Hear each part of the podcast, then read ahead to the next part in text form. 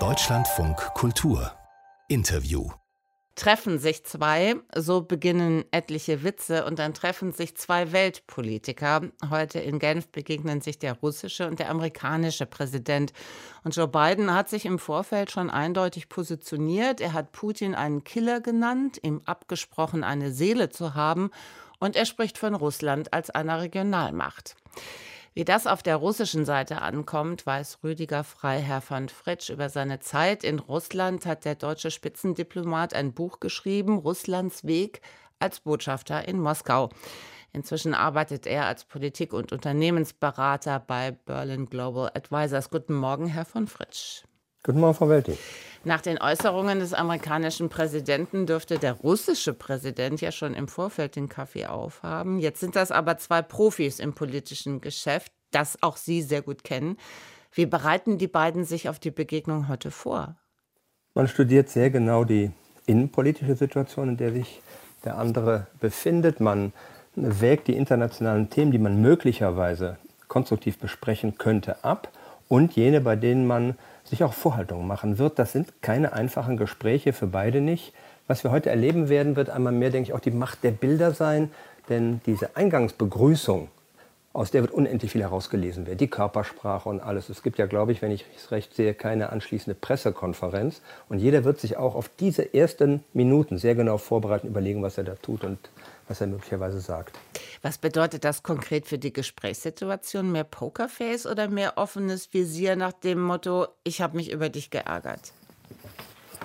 Nun, übertriebene Freundlichkeit werden wir vermutlich nicht sehen, aber beide sind professionell genug, ähm, um damit umgehen zu können. Und wir dürfen ja nicht übersehen, dass beide Seiten auch durchaus Anerkennendes übereinander ausgetauscht haben.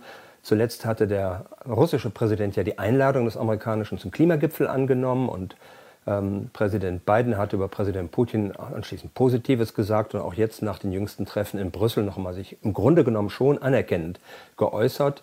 Ähm, denn wenn der amerikanische Präsident den russischen kritisiert, die von Ihnen zitierte Äußerung mit der Regionalmacht ist sehr viel älter, die stammt von Obama 2014, dann hat das natürlich einen sehr realen Hintergrund, nämlich das Handeln Russlands und der russischen Führung.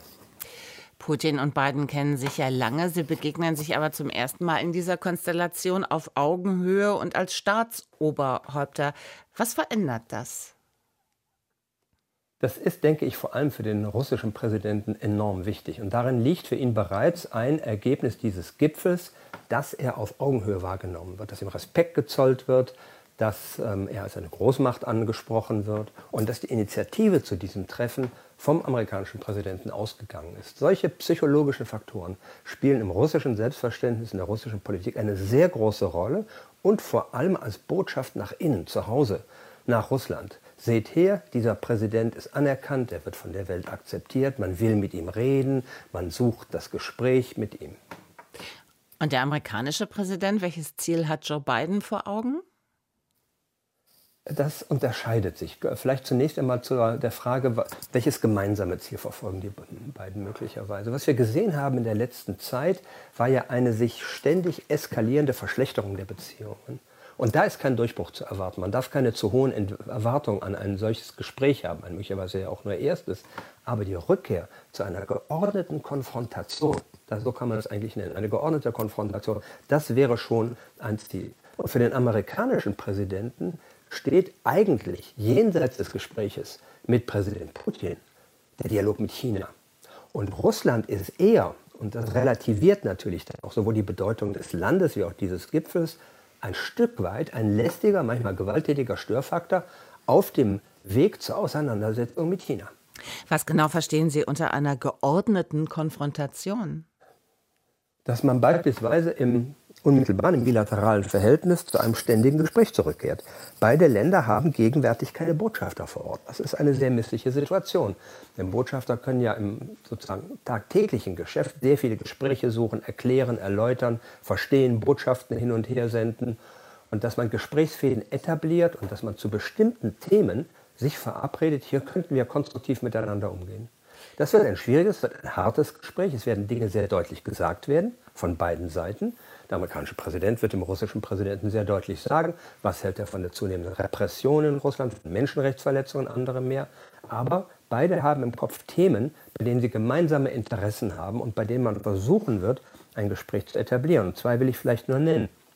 Ich denke, das eine, was beide sehr interessiert, ist der Klimaschutz. Da hat man auch schon bereits begonnen miteinander. Fast wichtiger noch, für viele von uns ein Stück weit aus dem Blick geraten, ist das Thema Rüstungskontrolle. Aufrüstung, mögliche Abrüstung. Das heißt, das, was man heute strategische Stabilität nennt. Was können die Waffen, die wir alle in so ungeheurer Menge aufgebaut haben, im Verbund miteinander ausrichten? Wie gehen wir mit neuen Waffen um? Darüber wird man sich austauschen wollen. Das ist ein Interesse beider Länder, denn letztlich, so stark Russland militärisch ist, darf man nicht übersehen, dass es ein, von seinen wirtschaftlichen Möglichkeiten her wesentlich schwächeres Land ist als die USA oder inzwischen auch China und sich ganz anders daher auf solche Fragen auch einlassen kann. Vor der Begegnung des russischen und des amerikanischen Präsidenten ein wahrer Diplomatiekenner. Rüdiger Freiherr von Fritsch ist bis 2019 deutscher Botschafter in Moskau gewesen. Ich danke sehr fürs Gespräch in Deutschland von Kultur. Danke sehr, Frau Welti.